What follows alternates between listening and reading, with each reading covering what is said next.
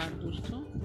हमारी आज की कहानी है कवि और कविता, जिसे लिखा है रविंद्रनाथ टैगोर ने। तो चलिए कहानी शुरू करें, कवि और कविता। राजमहल के सामने भीड़ लगी हुई थी। एक नवयुवक सन्यासी बीन पर प्रेम राग अलाप रहा था। उसका मधुर स्वर गूंज रहा था। उसके मुख पर दया और सहृदय के भाव प्रकट हो रहे थे। स्वर के उतार चढ़ाव और बीन की झंकार दोनों ने मिलकर बहुत ही आनंदप्रद स्थिति उत्पन्न कर रखी थी। दर्शक झूम झूम कर आनंद प्राप्त कर रहे थे। गाना समाप्त हुआ, दर्शक चौंक उठे। रुपए, पैसे की वर्षा होने लगी। एक एक करके भीड़ छटने लगी। नवयुवक सन्यासी ने सामने पड़े हुए रुपए, पैसों को बड़े ध्यान से देखा। और आप ही आप मुस्कुरा दिया।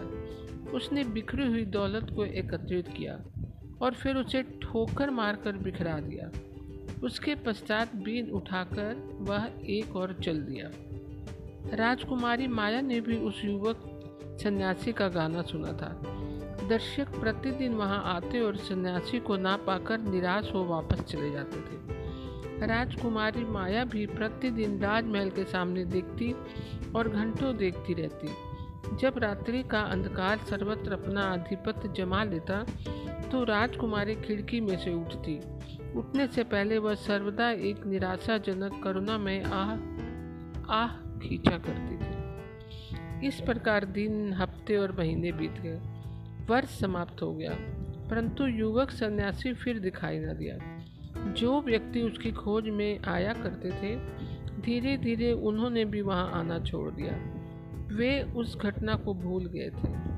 किंतु राजकुमारी माया माया, राजकुमारी माया उस युवक सन्यासी को हृदय से ना बुला सकी। उसकी आँखों में हर समय उसका चित्र फिरता। होते होते उसने भी गाने का अभ्यास किया।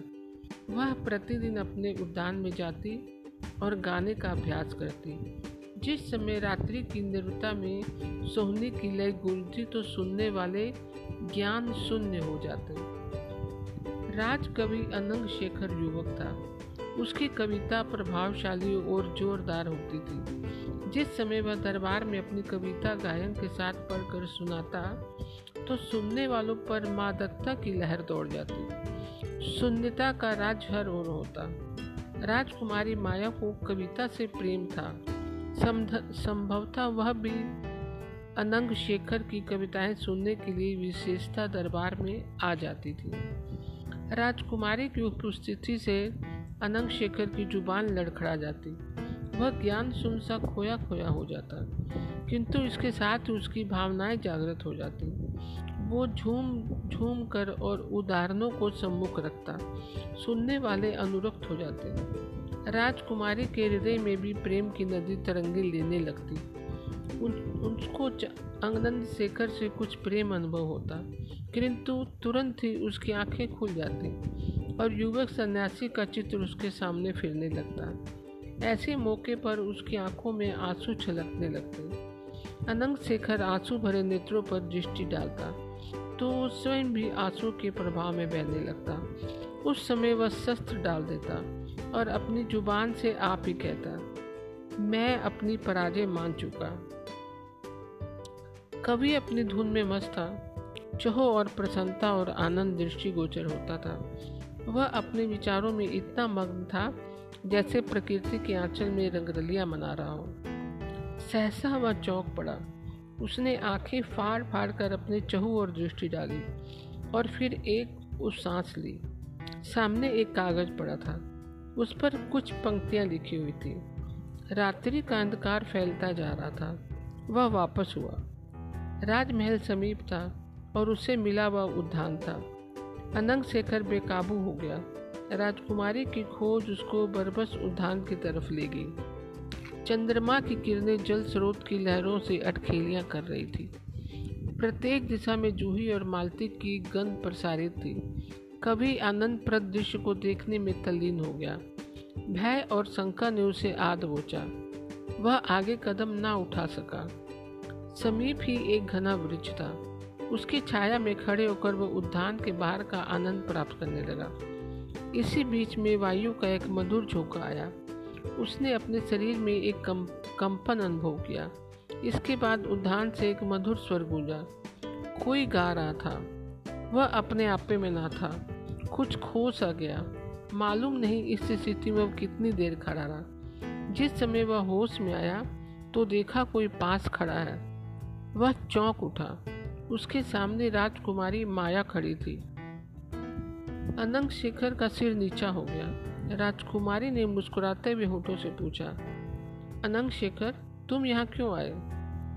कवि ने सिर उठाया फिर कुछ लजाते हुए राजकुमारी की ओर देखा फिर मुख से कुछ न कहा। राजकुमारी ने फिर पूछा तुम यहाँ क्यों आए? इस बार कवि ने साहस से काम लिया। हाथ में जो पत्र था वह राजकुमारी को दे दिया। राजकुमारी ने कविता पढ़ी पढ़ी। उस कविता को अपने पास रखना चाहा, किंतु वह छूट कर हाथ से गिर गई। राजकुमारी तीर की भांति वहाँ से चली गई। अब कवि से सहन न हो सका। वह ज्ञान शून्य होकर चिल्ला उठा, माया माया, परंतु अब माया कहाँ थी? राज दरबार में एक युवक आया। दरबारी चिल्ला उठे, अरे, यह तो वही सन्यासी है, जो उस दिन राजमहल के सामने गा रहा था। राजा ने मालूम किया यह युवक कौन है? युवक ने उत्तर दिया महाशय मैं कवि हूँ। राजकुमार उस युवक को देखकर चौंक उठे। राजकवि ने भी उस युवक पर दृष्टि डाली। मुख फक हो गया। पास ही एक व्यक्ति बैठा हुआ था। उसने कहा, वाह, यह तो एक भिक्षुक है। राजकवि बोल उठा, नहीं, उसका अपमान न करो। वह कवि है। चहु और सन्नाटा छा गया। महाराज ने उस युवक से कहा, कोई अपनी कविता सुनाओ। युवक आगे बढ़ा। उसने राजकुमारी को और राजकुमारी ने उसको देखा। स्वाभिमान अनुभव करते उसने कदम आगे बढ़ाए। राजकवि ने भी यह स्थिति देखी तो उसके मुख पर हवाइयाँ उड़ने लगी। युवक ने अपनी कविता सुनानी आरंभ की। प्रत्येक चरण पर वाह वाह वाह वाह की ध्वनियाँ गूंजने लगी। किसी ने ऐसी कविता आज तक न सुनी थी। युवक का मुख स्वाभिमान और प्रसन्नता से दमक उठा। वह मस्त हाथी की भांति झूमता हुआ आया और अपने स्थान पर बैठ गया। उसने एक बार फिर राजकुमारी की ओर देखा। इसके पश्चात राजकवि की ओर। महाराज ने राजकवि से कहा, तुम भी अपनी कविता सुनाओ। अनंग शेखर चेतना शून्य सा बैठा था।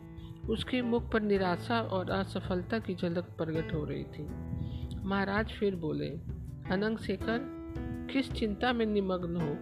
क्या इस युवक कवि का उत्तर तुमसे नहीं बन पड़ेगा? यह अपमान कवि के लिए असहनीय था। उसकी आँखें रक्तिम हो गई। वह अपने स्थान से उठा और आगे बढ़ा। उस समय उसके कदम डगमगा रहे थे। आगे पहुंचकर वह रुका।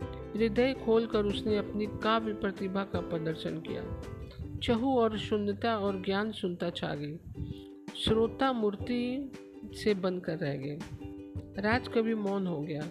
एक बार उसने चहु और दृष्टिपात किया। उस समय राजकुमारी का मुख पीला था। उस युवक का घमंड टूट चुका था। धीरे धीरे सब दरबारी नींद से चौके। चहु और से, धन्य है धन्य है की ध्वनि गूंजी। महाराज ने राज छूट कर कवि को अपने हृदय से लगा लिया। कवि की यह अंतिम विजय थी। महाराज ने निवेदन किया, अनंग, मांगो, क्या मांगते हो? जो मांगोगे दूँगा। राज कवि कुछ देर तक सोचता रहा। इसके बाद उसने कहा, महाराज, मुझे और कुछ नहीं चाहिए। मैं केवल राजकुमारी का इच्छुक हूँ। यह सुनते ही राजकुमारी को गश आ गया।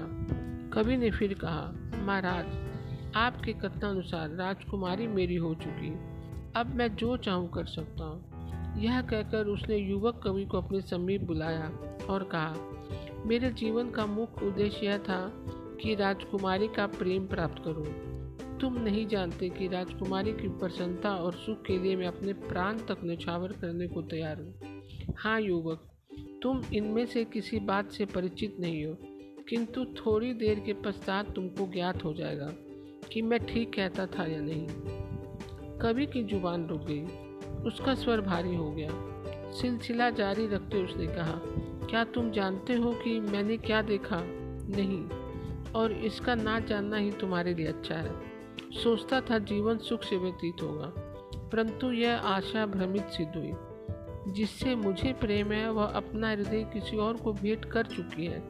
जानते हो, अब राजकुमारी को मैं पाकर भी प्रसन्न ना हो सकूँगा, क्योंकि राजकुमारी प्रसन्न न हो सकेगी। आओ युवक, आगे आओ।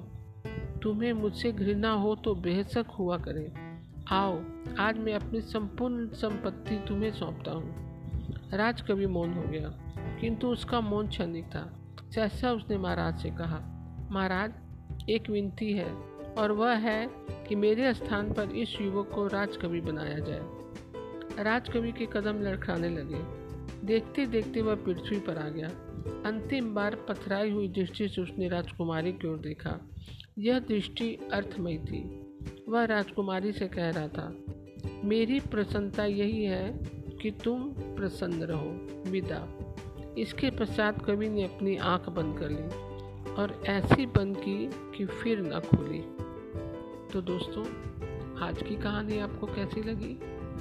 मैं कल फिर एक नई कहानी के साथ उपस्थित होंगी तब तक के लिए नमस्कार दोस्तों।